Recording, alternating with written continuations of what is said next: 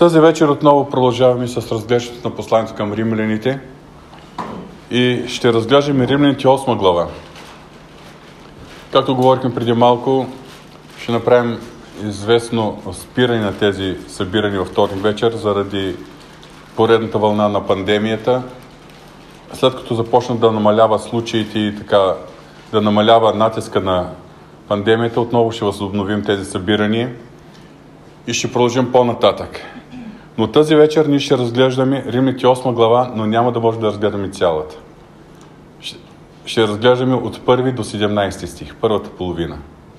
А след като възобновим отново нашите събирания, ще продължим във втората част от Римляните 8 глава. Вие можете да отворите своите Библии, но преди да започнем да четем стих по стих, искам да си припомним някои важни неща, и то доста наброй, просто а, принципни а, концепции, неща, за които вече сме говорили, да си ги припомним, защото те са важни в разбирането на текста, който ще разглеждаме тази вечер. Най-напред, да си припомним, че съгласно посланието към римляните, ние това говорихме още на второто събиране, човешкият проблем, свързан с греховността на човека, има две измерения, има две страни. Това са греховете, постъпките, делата, всички тези неща, които човек е вършил и с които е нарушавал Божиите морални граници, заради които човек е виновен пред Бога, пред праведния съдия. Греховете, това е външния проблем. И апостол Павел от Римляните 3 глава 21 стих до 5 глава 11 стих, той използва този термин греховете, греховете. Защото в тази част от посланието към римляните той посочва проблема с виновността на човека и е, решението, оправданието единствено чрез вяра в Исус Христос. Обаче от Римляните 5 глава 12 стих до края на 8 глава апостол Павел използва един друг термин – грехът. Разликата не е само за това, че това е една и съща дума в единствено или в множествено число. Разликата е, че под термина грехът апостол Павел разбира принципа на греховност, която е заложена във всеки човек – Грехът в нашите телесни части, както той го нарича в Римните 7 глава. Това е състоянието на независимост и бунт срещу Бога, което всеки човек наследява по рождение. И връзката между греховете и грехът е тази, че греховете, постъпките, делата, с които човек нарушава Божия закон, са следствие на това, че греховността е в самия човек. Грехът е в самия човек. Човек се ражда с тази греховна природа. Човекът е неизлечимо болен от тази болест, наречена грях. Грехът е заложен в човешката природа. Човек не е грешен, защото е извършил множество грехове. А напротив, човек върши грехове, защото по природа е грешен. Да прибавим още една истина. И тя е, че спасението има две страни. Има легална или юридическа страна, има и буквална страна. Легалната или законната или юридическата страна, това е спасението, което е било, кога, което се е извършило, когато е била платена цената. Фокусът е върху Христовото изкупително дело на Голгота. Което, изкупителното дело на Исус Христос, което е достатъчно за да задоволи Божията справедливост, умилостивението, което имаме чрез Исус Христос. Докато буквалната страна на спасението за всеки един от нас, това е нашата лична опитност със спасението. Това, че цената е платена, ни означава, че всеки човек на земята вече е спасен. Изкуплението е завършено. Умилостивението е факт. Цената е платена. Но който повярва, покаяние, вяра, той преживява вече реално опитността на спасението. Която, спасение, което той приема чрез вяра. Чрез вяра приема, че сме оправдани и греховете не са простени. Но както приемаме чрез вяра реалността на изкупителното дело, така Святия Дух извършва в нас тази промяна, която ни наричаме новорождение. Ако е някой Христос, той е ново създание. Това е чудото, което Божия Дух извършва във всеки човек в момента на новорождението. И така, за нас това, което е легално, което имаме легално в Исус Христос, когато е била платена цената, става буквално в нашия живот – кога са налице два фактора? Първо, става чрез Святия Дух. Святия Дух го осъществява. Обаче, за да действа Святия Дух, втория фактор е нашата лична вяра. Но вяра, която е нещо повече само умствено съгласие, защото и бисовете вярват и треперят, както казва Словото. А вяра, да вярваш на Исус Христос, което означава да повярваш на благовестието, но да повярваш в Него, за да го следваш и да си му покорен. И фактически тази вяра е нашият отклик на спасителното благовестие, а когато е на лице този отклик, Словото казва, че и вярата и тя е дар от Бога. Това е пак поради Божията благодат. Но когато е на лице тази вяра, нашият отклик, тогава Святия Дух извършва по-нататък своето дело на благодата във всеки един от нас. Или мога да направя такова обобщение. Това, което Бог Отец е планирал и промислил, а Исус Христос е изработил или платил на Голготския кръст, ние го получаваме чрез действието на Святия Дух. Святия Дух го осъществява в нашия живот. Бог Отец промисли, Христос плати, Святия Дух го осъществява в нас. Нека си припомним още няколко понятия. Нашето спасение е в три етапа. Най-напред, говорим за нашето оправдание чрез вяра. Става въпрос за ония минал момент, когато всеки един от нас е покаял пред Бога и е повярвал в Исус Христос. Това е момент. Това е една молитва, която вярвам, че всеки човек си, си спомня очетливо в своя живот. Тогава Бог ни освобождава от вината за греха. Ние вече сме упростени. Не сме виновни пред Бога. Но от този момент на нашето обращение започва нашия живот на земята, който е, преминава във втория етап, когато ние изра... продължаваме да изработваме спасението с страх и трепет. Това е периода или процесът на освещението. Не първото е момент, но второто е процес от онзи момент до късми на тази земя. Но ще има един трети етап – прославянето. Тогава, когато го видим такъв какъвто е. Когато ще получим тела подобни на Христовото възкресенско тяло. При оправданието Бог ни освобождава от вината за греховете. От вината за греха. При освещението Бог прогресивно, постепенно ни освобождава и ни прави победители над силата на греха. Докато при прославянето Бог ще ни освободи от присъствието на греха. Е, чакам го този момент, защото тогава вече няма да имаме проблем с греховността в нашата природа. Ние ще подобно на Христовото възкресенско тяло.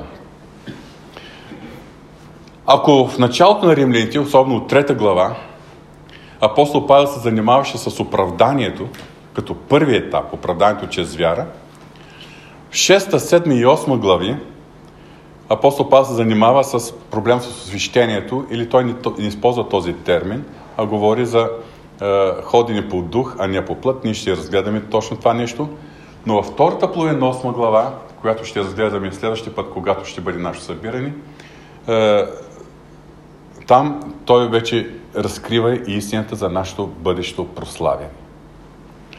Нека си припомним още, че апостол Павел дискутира тези въпроси, свързани с човешкото спасение, от гледна точка на основния дебат по това време. Дебатът между повярвалите в Христос юдеи и езичници.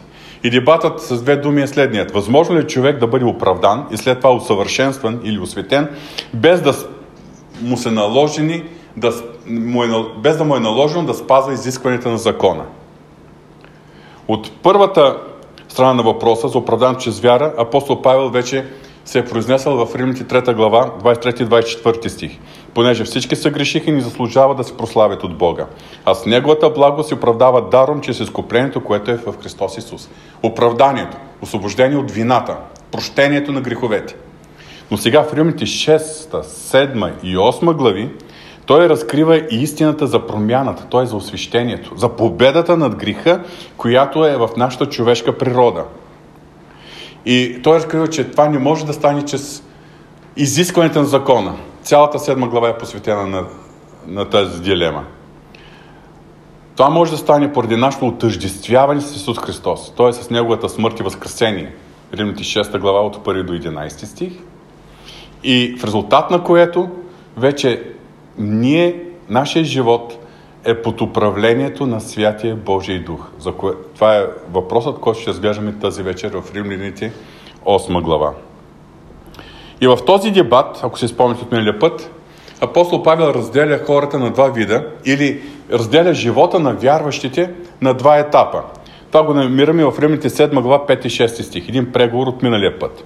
Защото когато бяхме плъцки, това е първата категория или първият етап от живота, когато бяхме плъцки, греховните страсти, които се възбуждаха чрез закона, действаха в нашите телесни части, за да пренасяме плод, който докарва смърт. Значи, дали в нашето минало ние сме били плъцки или все още има хора, които са плъцки, това е защото греховните страсти се възбуждат чрез закона и е, принасяме плод, който докарва смърт. Но Павел продължава. Но сега, като умряхме спрямо това, което ни държеше, освободихме се от закона. Така че ние служим по един нов дух, а не по старата буква. И точно в Римните 8 глава от 1 до 17 стих апостол Павел а, описва какво представлява живота на човек, който е духовен, който вече е отъжествен с Христос, умря спрямо греха и жив към Бога в Исус Христос и чиято обхода е по дух, а не по плът. Последните думи в Римите 7 глава са 7 глава 24 стих. Ока е наш човек, кой ще ми избави от това тяло на смъртта. Защото в Римите 7 глава апостол Павел изявява невъзможността на закона да усъвършенства човек. Изявява човешката немощ, поради която човек не е в състояние да успешно да побеждава греха. Това е глава пълна с отчаяние, с човешко безсилие и безнадежност. Но последният стих, който е връзката с следващата глава, ни посочи основанието за надежда. 25 стих. Благодаря на Бога, има избавление, че с Исус Христос, нашия Господ. И така, сам аз с ума се слугувам на Божия закон с плата на греховния закон. Преминаваме вече към 8 глава. Още първите думи на 8 глава разкриват коренно различна картина. И така, сега няма никакво осъждение на тези, които са в Христос Исус, които ходят не по плът, но по дух. Цялата седма глава е пълна с осъждение и себеосъждение. Но това апостол Павел казва, желание за добро имам, но не е сила да го върша. Не мога да върша това, което искам. Ока е наш човек. Седмата глава. Осмата започва още с първите думи. И така няма, сега няма никакво осъждане за тези, които са в Христос Исус, които ходят не по плът, но по дух. Забележете, и така, този израз означава, че думите на апостол Павел са обобщени или възоснова на всичко казано преди това. Шеста и седма глава. И така, сега няма никакво съждане на тези, които са в Христос Исус. Кои са тези, които са в Христос Исус? Това сме всички ние, повярвалите в Исус Христос. Ние сме оправдани чрез вяра в Христос. Ние сме новородени, въпреки че апостол Павел не използва този термин в, в посланието към римляните. Нека се припомним, че ние всички сме поставени в Исус Христос и имаме една нова идентичност в Исус Христос. Ефесяните 2 глава, ако почнем от 4 до 6 стиха, припомня, съвсем със съкръщение си припомня. Бог обаче, който е богат с милост, поради голямата любов, с която ни възлюби, даже когато бяхме мъртви чрез престъпленията си, ни съживи заедно с Христос. И 6, 6 стих. И като ни възкреси заедно с Него, ни, служим, ни служи да седим с Него в небесни места в Христос Исус. Ние сме съединени с Христос Исус. Ние сме така съединени, както всяка една пръчка е съединена за лозата, за стъблото на лозата. Всяка една лозова пръчка е съединена с стъблото на лозата. Аз съм лозата, вие сте пръчките. Който пребъдва в мене и аз в него той дава много плод. И посланието на Исус Христос е пребъдвайте в мене. Какво означава пребъдвайте в мене? Ние сме поставени в Исус Христос. И от нас зависи. Апелът на Исус Христос е Останете за винаги в Исус Христос. Останете за винаги в мене. Свързани с мене. Духовна връзка с мене. И за тези, които сме в Исус Христос, Словото Божие казва и така, сега няма никакво осъждане за тези, които са в Христос Исус. За нас, които вече сме оправдани чрез вяра в Христос, няма подчертавам думата никакво осъждане. Казвам това, защото понякога ние може да бъдем осъдени от нашата съвест, от нашите мисли, обременена съвест. Да не можем да разберем и да приемем величието на Божията прошка и да се чувстваме виновни. Не само от нашата съвест, но имаме един клеветник, един приятел, който винаги ще дойде в най-неподходящо време да напомни на теб и на мен колко си слаб, колко не ставаш за нищо, как се проваляш. Готов е да ти припомни всичко. А Словото Божие ни казва, сега проче няма никакво осъждане за тези, които са в Христос Исус. Това означава, всеки грях е напълно упростен. Всяка вина е напълно отнета. В 2 Коринтини 5.21 ние знаем, че Бог направи грешен онзи, който не знаеше грях, за да станем ние чрез него праведни пред Бог. Няма да се спираме да анализираме тези думи. Но нека си припомним, че в Евреите 9 глава, че изучавахме въпроса за Христос, който като първосвещеник на бъдещи добрини е влязал през по-голямата и по-съвършена скина, скиния която и той е влязал и веднъж за винаги в светилището с кръв не от козли и от тилци, а със собствената си кръв, като е придобил за нас вечно изкупление. Божията прошка се разпростира върху нас, дори след като сме спасени, ако отново съгрешим. Казвам, ако отново съгрешим, но Словото Божие ни казва, 1 Йоанно послание, първа глава, Седми стих. Но ако ходим в светлината, както е той светлината, имаме общение един с друг и кръвта на Сина му Исус Христос ни очиства от всеки грях. Девети стих. Ако изповядаме греховете си, той е верен и праведен да ни прости греховете и да ни чисти от всяка неправда. Втората глава. Отново Йоанн каза, че само това и пише да не съгрешите, но ако съгреши някой, имаме ходата. Исус Христос. Той е умилостивление за нашите грехове и за греховете на целия свят. Ако осъзнаваме величието на Христовото изкупително дело. Величието на това умилостивение. Това означава, че да, може да съгрешим, може да изречем дума, може да направим нещо, може да имаме е, да се появят някакви нечисти желания, похоти или действия, но има прошка за нас и то толкова съвършена, че думите на Словото към нас са сега няма никакво осъждане за тези, които са в Исус Христос. Аз вярвам, че термин на апостол Павел, които са в Исус Христос, е абсолютно идентичен с термин на апостол Йоан, ако ходим в светлината, както е той светлината. Ние сме в светлината или в Исус Христос. Сега забележете, особено които си отвори своите библии в хартиен вариант, а не на телефоните си, че следва един израз, които ходят не по плътно по дух, но в Библията този текст е, е ограден с квадратни скоби. Квадратните скоби, които са срещани на няколко места в свещеното писание, са знак, че този израз липсва в някой от ранните преписи на Библията, които са открити. В други ранни преписи или свитъци той е на лице. Защо в някой липсва, а в други не липсва, аз не знае, не мога да коментирам. Обаче искам да ви кажа, че има библейски учители, които оспорват, благодарение на този факт, автентичността на този израз, които ходят не по-плътно по дух. И то, за да покажат, че за нас, вярващите, е важно само да сме в Исус Христос, за да бъдем свободни от всяко осъждане, а всички повярвали, след като сме в Исус Христос, вече по дефиниция ние си ходим по духа, а не по плът. Тези, които вярват и проповядат идеята на хиперблагодата, стъпват точно на тази база. За мен е този спор за израза в квадратните скоби е безпочвен, защото още в следващия стих ние виждаме същият израз, ясно дефиниран от апостол Павел, а и целият текст до 14 стих потвърждава точно тази истина, че тези, които са в Исус Христос, тяхната обхода е по дух, а не по плът. Втори стих – защото законът на животворящия дух ми освободи в Христос Исус от закона на греха и на смъртта.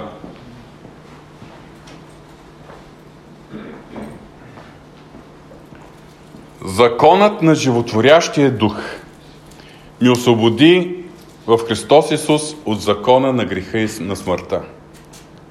Римляните 7 глава ни, показва колко коварен, колко силен и колко заробваше законът на греха и на смъртта. Това е, както апостол Павел пише, не върша това, което искам, а това, което мразя, не го върша.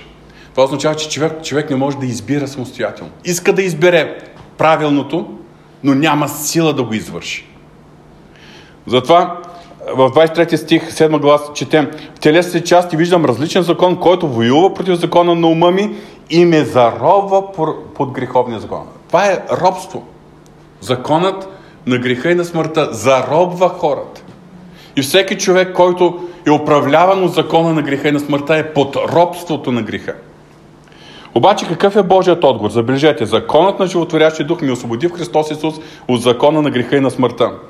Божият отговор за освобождение от закона на греха и на смъртта не е да бъде ликвидиран за нас законът, този закон, тази греховност в нас. Тоест Бог ни, ни произнася някаква дума и изведнъж телата ни да станат нечувствителни към изкушенията, към греха, вече греха да ни живее в нашите телесни част. Няма такова нещо. Божият отговор срещу закона на греха и смъртта, който продължава да действа върху нас, това е втория закон. Законът на животворящия дух. Какво означава това? Искам да ви дам един пример. Всички знаете какво представлява закона за гравитацията. Ето, един предмет. Пускам го. На къде отива? Още не си помисля, че може да отиде нагоре. Аз знам, че всеки предмет, оставен без опора, пада директно надолу. Представете си в тази иллюстрация, че законът на гравитацията е еквивалентен на закона на греха и на смъртта. Във всеки един от нас, повярвал, продължава да действа закона на греха и на смъртта и да ни влече надолу. Обаче има един втори закон. Законът на животворящия дух. Нека да го приличим с законите на аеродинамиката. Този предмет тежи няколко, може би стотина, 200 грама и пада надолу, ако го оставя. Ма знаете ли, че има огромни самолети, тежащи десетки тонове, които летат горе на хиляди метри височина. 10 хиляди и повече метра височина. Защо това огромно, тежко туловище, пълно с хора и с товар, не пада надолу? Защото има втори закон който действа. Закон за аеродинамиката. Крилата са конструирани по този начин. Скоростта, площа на крилата. Няма да описвам тези неща. И благодарение на това, че законът, законът на аеродинамиката, който на подемната сила, нали, който се изучава, основа на който е конструиран този самолет, този закон действа и това огромно и тежко тяло, туловище е там горе на небето на огромна височина. За нас, скъпи брати и сестри, Божият отговор не е да пристане да действа закон за гравитацията. Тоест, ние докато сме в това тяло, закона на греха и на смъртта ще продължава да действа върху нас. Затова имаме изкушение, затова имаме предизвикателства. Но Бог е вложил Святия Дух в нас. И силата и действието на Святия Дух, законът на животворящия Дух. Той не прави да бъде бездеен, да, да не действа повече закон на греха и на смъртта. Напротив, издигане нагоре. Над закон. Въпреки закона на греха и смъртта. Това е чудото на действието на Святия Дух. Не на празно, новото в Новия Завет е, че ще вложа духа си във вас, както е пророкувано още в Старозаветно време. Святия Дух в нас е най-голямата привилегия, най-голямото чудо, което може да преживее смъртен човек. Но забележете, че законът на греха и на смъртта няма да има власт над мене единствено когато аз съм издиган от закона на животворящия дух. Ако изключа действието на закона на животворящия дух, т.е. самолета престане да се движи с висока скорост и се стои на земята, ще фръкне ли нагоре? Ако аз не се моля, ако аз не се изпълвам със Святия Дух, ако аз нямам това съзнание и да, да почитам Святия Дух като божествена личност в мене, да следвам, да разпознавам Неговите импулси, Неговото управление, ако аз не, не следвам това велико Божие действие в мене и изключа действието на закона на животворящия дух, ще бъде освободен от закона на греха и на смъртта. Моментално той ме дърпа надолу. Трети и четвърти стих. Понеже това, което беше невъзможно за закона, поради това, че беше слаб чрез плътта, Бог го извърши, като изпрати своя син в плът, подобна на греховната плът, и в жертва за грях, и осъди греха в плътта, за да се изпълнят изискванията на закона в нас, които ходим не по плът, но по дух. Проблемът, закона, говорим за Божия закон, даден чрез Моисей. Законът беше слаб чрез плътта, поради степента, в която греховността е навлязла в човешката природа. Ако по времето на израелтяните, когато са получили закона, законът е бил слаб. По времето на Павел, когато е писал тези думи, законът е бил слаб поради вече слабостта на плътската природа и степента, до която греховността е навлязла в човек. В човек. То бъдете сигурни, днеска тази констатация е много по-силна и по-актуална. Законът беше слаб чрез плътта, но Божият отговор, каква е? Ето тук виждаме легалната и буквалната страна. Легалната страна. Бог го извърши, като изпрати своя син в плът, подобна на греховната плът. И в жертва за грях. И осъди греха в плътта. Спирам до тук. Исус Христос на кръста. Представете си го за момент. С всичките рани. С гвоздите. Трънения венец. Раздраната е, тяло от бичовете на римските войници. И от всякъде блика кръв. Всичко това предизвика болка и страдание. В този момент Бог Отец е осъждал греха в плътта. В коя плът? Моята плът. Ако, затова казваме, че ние сме са, е, са разпнати с Христос и са възкресени с Него, отъждествени с Неговата смърт и възкресени. Е, там, фактически, това, което е преживял Исус Христос, което е преживял за моя сметка. Или по-точно това, което се случва с Христос, Бог го вменява за моя сметка, за да бъда свободен. Ето това е.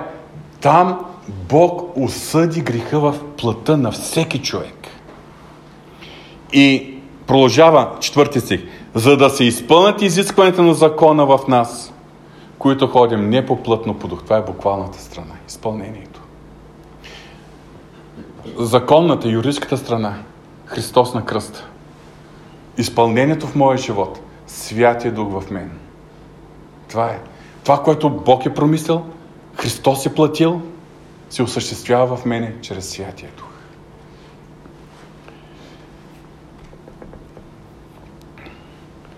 Човешката воля не е достатъчна за да освободи човека от греха, съгласно Римните 7 глава, 19 21 стих.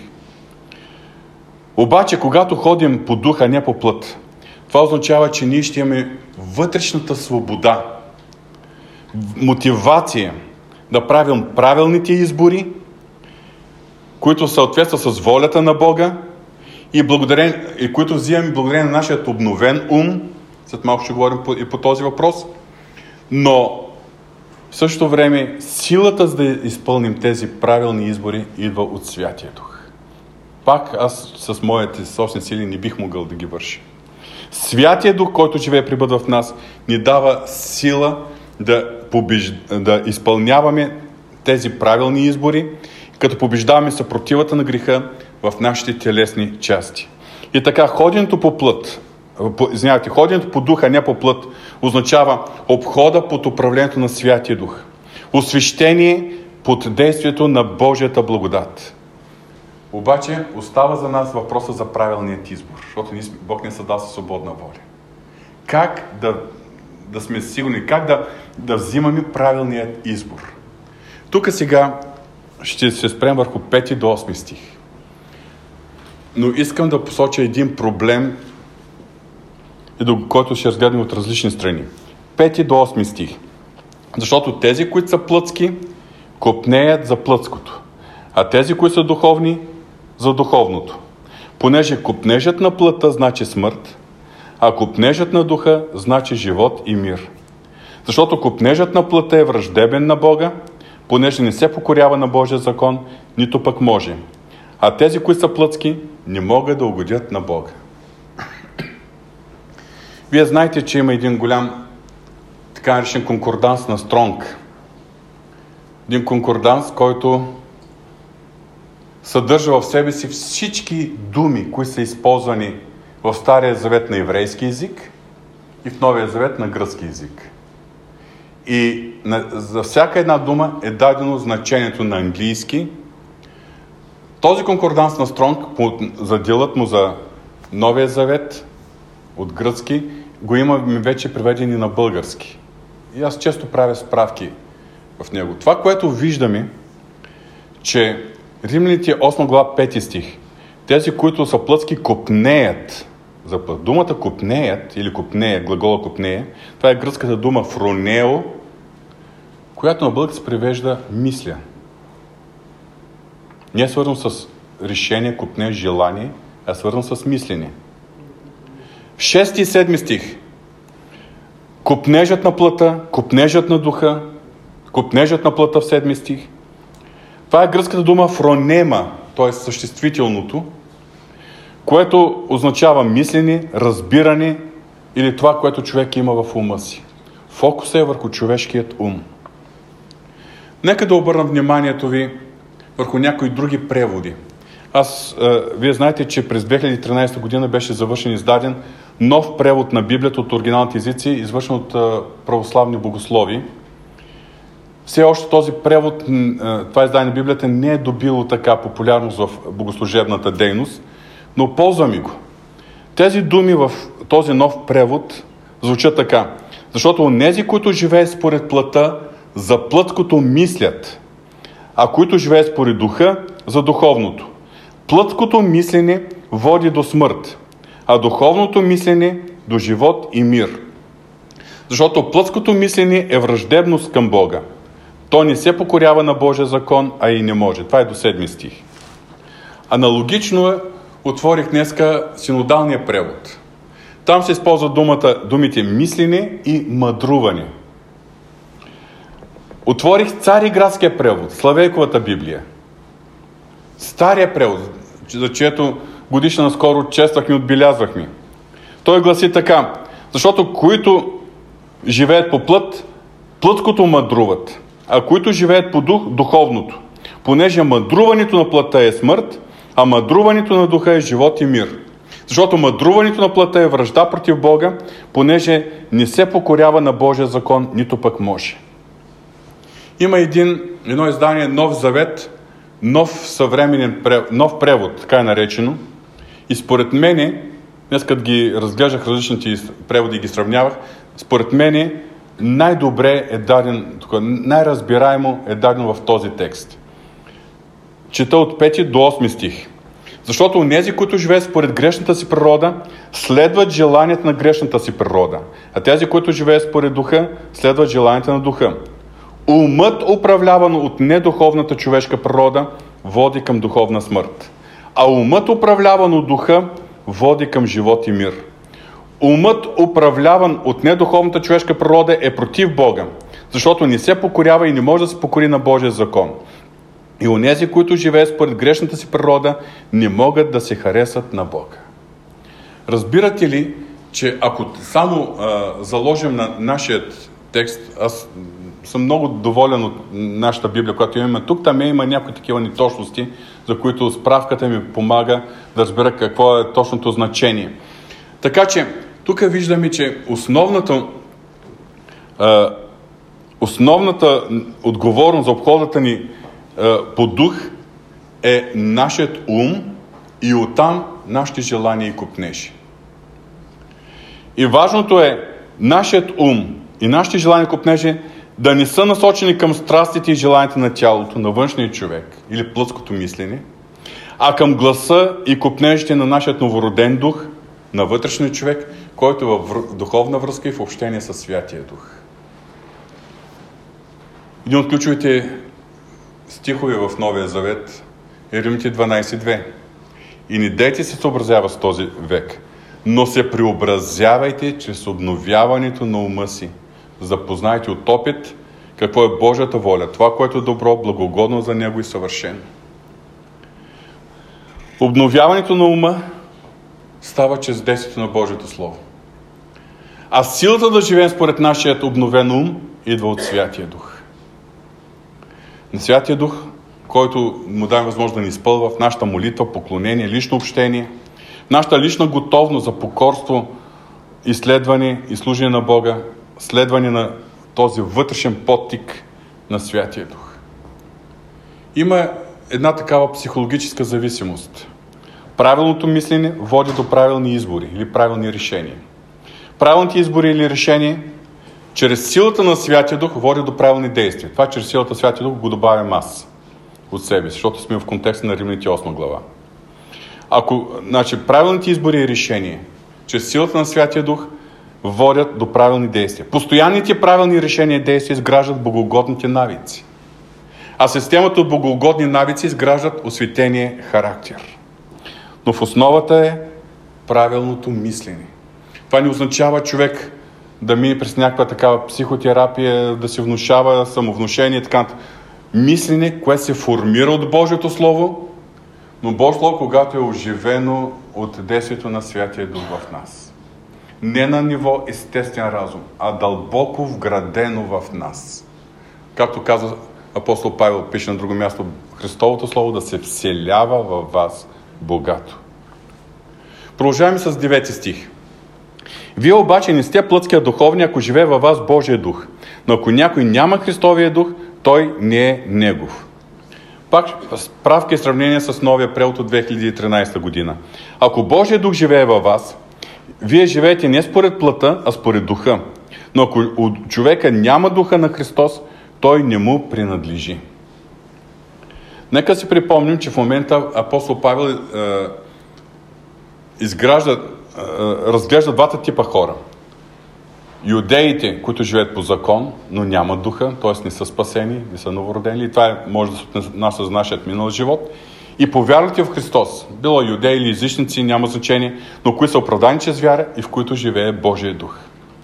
И точно тук виждаме, че ключовото е, е, отлика между неспасение и спасение човек, това е присъствието на Святия Дух.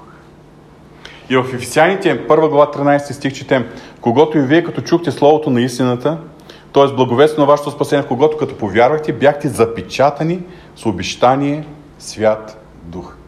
За това запечатане, това присъствие на Святия Дух е голямата разлика между всеки, който не е познал Христос лично и всеки, който го е познал и е новороден.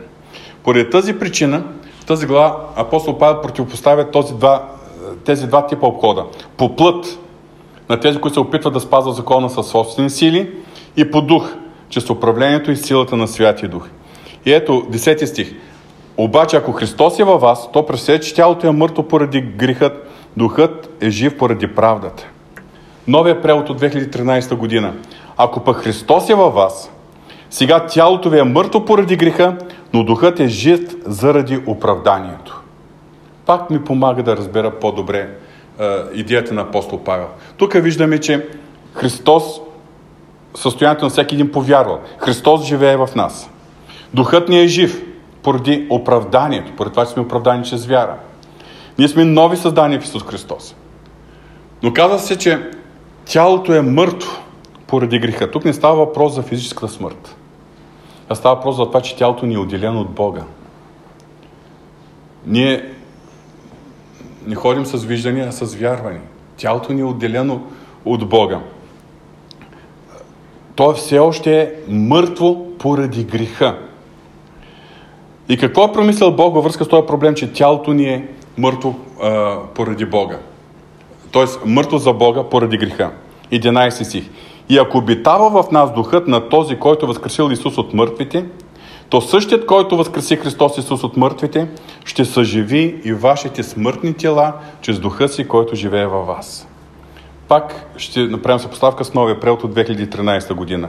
Но ако духът на онзи, който възкреси от мъртвите Исус, живее у вас, тогава Той, който възкреси Христос от мъртвите, ще даде живот и на смъртните ви тела, чрез живеещия във вас Негов дух живот и на смъртните тела.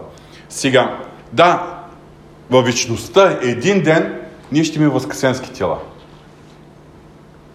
Тогава този въпрос е, е, ще бъде решен изцяло и веднъж за винаги. Това е Божия промисъл за всеки един от нас. Но в този стих 11 не се говори за бъдещето възкресение. Говори се сега. Става въпрос сега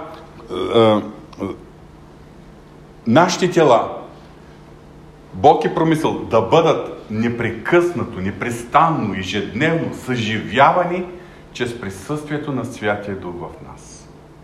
И понеже, както беше, беше посочено, че грехът е в телесните ни части, когато ние даваме възможност на Святия Дух, който е в нашата духовна същност, не само да се стои капсулиран в духът ни, но да обземе душата ни, чувствата ни, емоциите ни, да повлияе на решенията ни и влияе по този начин и изпълва и тялото ни, защото нашите тела са храмови на Святия Дух. Не нашите души. Нашите тела са храмови на Святия Дух. Тогава Святия Дух съживява. Тоест, този проблем с отделянето на нашето тяло от Божието, прякото Божие присъствие, отвътре навън се е, разрешава. 12 и 13 стих. И така, братя, ние имаме длъжност обаче не към плътта, за да живеем плътски. Защото ако живеете плътски, ще умрете. Но ако чрез духа умъртвявате порочните навици на тялото, ще живеете. Едно сериозно предупреждение. Ние имаме длъжност обаче не към плътта, за да живеем плътски. Ако живеете плътски, ще умрете. Тук е съвсем ясно става въпрос за духовната смърт, която ще бъде последвана от вечната смърт. Ако живеете плътски, ще умрете.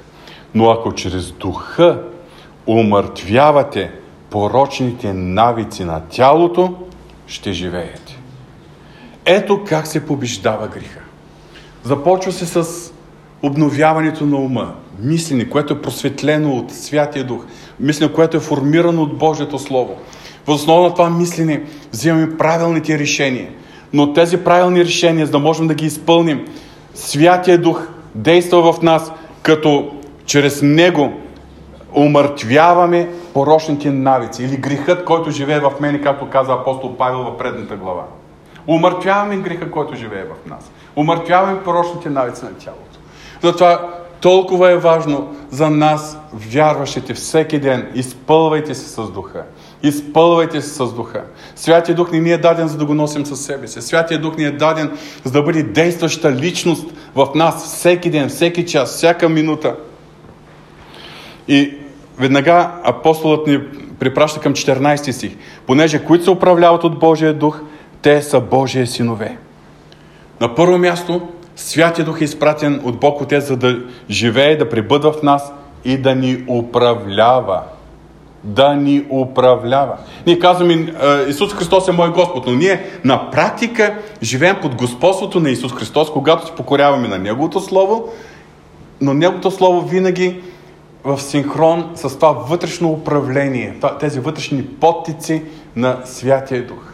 Ако разчитаме само без Святия Дух, да познаваме Словото, ние ще спаднем в Римите седма глава, когато ще имаме желание за добро, но няма да имаме сила да го вършим. Но тези сила и тези потици от Святия Дух ни правят способни да бъдем управлявани от Святия Дух. Забележете и още нещо. В Йоанна 1.12 се казва, тези, които го приеха, даде право да станат Божии чеда. Ние ставаме Божии чеда. Ние ставаме Божии синове и дъщери в момента, като приемем Исус Христос. Обаче тук Словото казва, които се управляват от Божия Дух. Те са Божии синове. Тоест, ние оставаме и ние пребъдваме в тази позиция. Ние продължаваме да бъдем Божии синове и дъщери, когато даваме възможност на Святия Дух да ни управлява. По-нататък. Святия Дух ни води до общение и до синовна близост с Отец. 15-16 стих. Защото не сте приели дух на ростota да живеете в страх, а сте приели дух на осиновение, чрез който ви викаме Ава Отче. Знаете, няма да повтарям, че този израз Ава Отче изразява най-близкото и интимно обращение на детенци към своя татко. Както на български язик едно детенце, когато се разнежи, ще отиде ще пригърне татко с късите си ръчички и ще му каже татенце, татко, татя или нещо от този род. Тоест най-интимното, най-близкото. И тази интимност с Бога, която можем да имаме, не говоря за фамилиарност, не говоря за неуважение, говоря за, за близост, която е дар на Божията благодат за нас. Тази близост се осъществява чрез Святия Дух. Чрез Него. Това вътрешно действие. Самия Дух а, а се прели дух на освен, чрез който викам ява очи. Така и самия дух свидетелства заедно с нашия дух, че сме Божии чеда. Това е това, това вътрешно уверение, тази вътрешна наслада, това вътрешно свидетелство, че наистина ние сме синовете и дъщерите на Бога. И аз смея да, да вярвам, че всеки един от нас желая да слуша, да чува, да разпознава Божия глас. Но първият път, когато всеки един от нас е разпознал Божия глас и продължава да го разпознава, гласът на Святия Дух, това е това вътрешно свидетелство, което ни дава увереност, че ние сме деца на Бога. Непоклатима увереност. И 17 стих. И ако сме деца, тогава сме и наследници. Наследници на Бога и са наследници с Христос. И ако страдаме с Него, да се прославим заедно с Него. Веднага отново отметка към Ефесяните 1 глава, 13-14 стих. 13 стих Святия Дух е наречен запечатани с обещания на Святия Дух. 14 стих, който е залог за нашето наследство. Докато бъде изкупено притежанието на Бога, за да бъдете за похвала, похвала на Неговата слава. Значи ние сме наследници на Бога. След като сме деца, разбира се, логично да предположим наследници на Бога. Но това, което надхвърля нашите естествен разум е следващия израз. Са наследници с Христос. Знаете ли какво означава това? Колкото на Него, толкова си на мен. Или по-точно, Той е наследникът. И Той споделя наследството, което като първороден има, го споделя с мен, с теб, с всеки един от нас. Ние сме сънаследници с Христос. Няма да бъдем лишени. И присъствието на Святия Дух е гарант за нашето наследство. Той е документа, нотариалният акт за нашето наследство. Обаче пътят към нашето наследство преминава и при страдания. И когато страдаме, тук е още една област, която ние се отъждествяваме с Христос. Страдаме с Него. Страдаме с Него. И апостол Петър е, говори по този въпрос, че ставаме съучастници в Неговите страдания. Пътят към е, нашето наследство преминава през страданието, или, или по-точно през нашето отъждествяване с Христовите страдания. Като крайната цел на Бога е да се и прославим заедно с Него. Тоест, прославянето. И тук апостол Павел отваря една нова тема от тази глава, която ще продължим да разглеждаме по-нататък. Темата за прославянето. Завършвайки до 17 стих, ние ще спрем до тук, но няколко важни въпроса искам в накрая да поставя и да споделя моето разбиране. От Римляните 6, 7 и 8 глава, глави разбираме, че апостол Павел противопоставя двата типа хора. Юдеите, които се стремят чрез закона да бъдат оправдани, чрез закона да бъдат променени и вярващите, независимо дали юдеи или, или езичници, които вярват в Исус Христос, които са съединени с Неговата смърт и възкресение и които ходят не по плът и по дух. В, този, в тази глава апостол Павел като че ли така звучи, едва ли не всеки, който е новороден, по дефолт, по дефиниция, ходи по дух. И така, първи въпрос. Означава ли, че всички, които сме спасени чрез вяра, по дефиниция, винаги ходим по дух, а не по плът? Защото има такова учение. Има, разпространява се тази идея. Достигла и до нашата църква. Според едно крайно твърдение, възоснова на тези разсъждения, се достига до заключението, че един новороден християнин не може да прави грешен избор. Казвам ви, това са реални неща, с които сме се сблъсквали. Втори въпрос.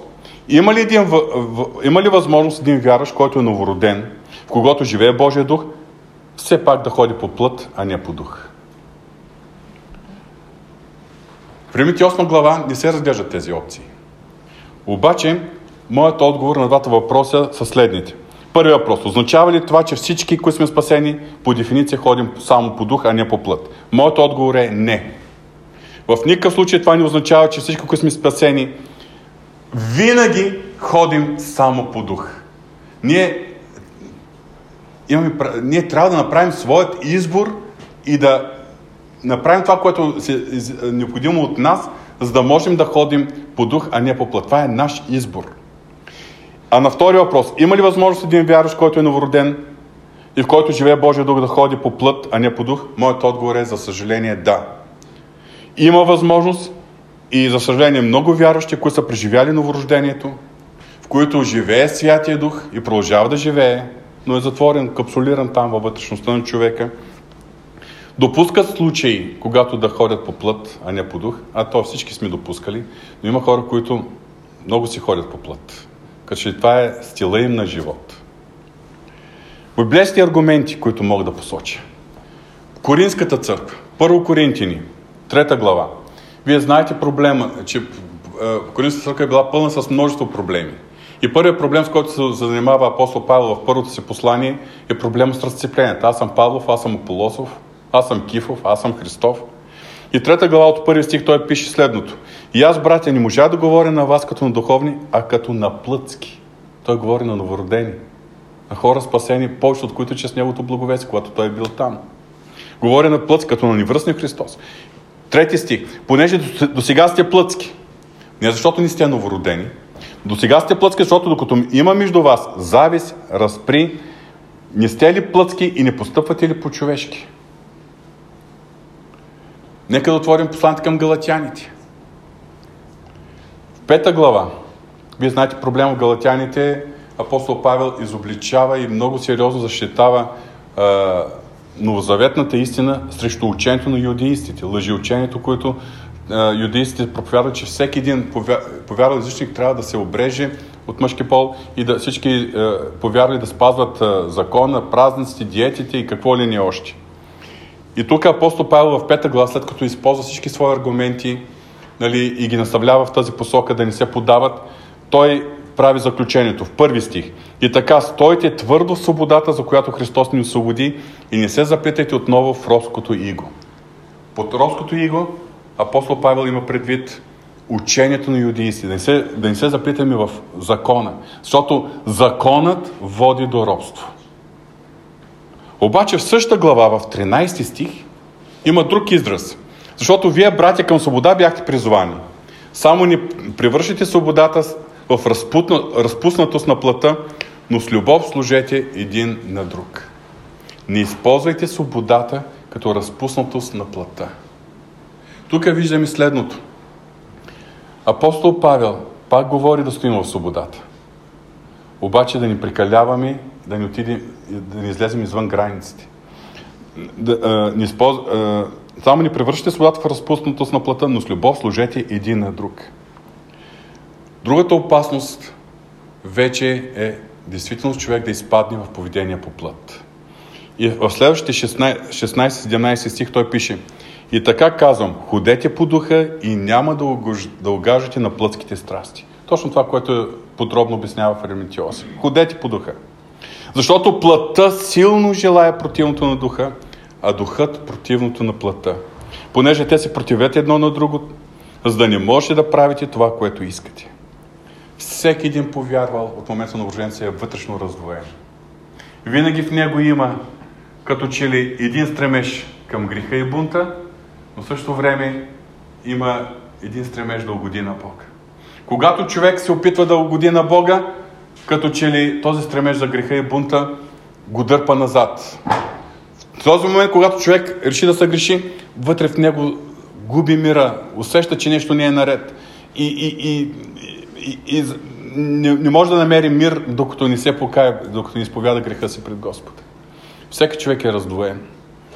И апостол Павел, като описа това раздвояване, съвсем ясно описа какви са следствията, ако дадем възможност на едната част от нашата двойна природа да, да управлява. А делата на плъта, ако ходим по плът, а делата на плъта са яви. Те са блудство, чистота, сладострастие, до поклонство, магиосничество и така нататък. И заключението е, че които вършат такива неща, няма да наследят Божието царство. Това се отнася за новородени хора вече. А тези, които, да, наистина са раздвоени, но се изпълва със Святия Дух и чрез Духа умъртвяват порочните навици на тялото, в тяхния живот ще бъде на лице плода на Духа, който е любов, радост, мир, дълготърпение, благост, милосърдие, верност, кротост, себеобоздание. И края на Галатяните 5 глава апостол Павел пише, които са Исус Христови, разпънали са плътта заедно с страстите и похотите й. Ако по духа живеем, по духа и да ходим. Амин.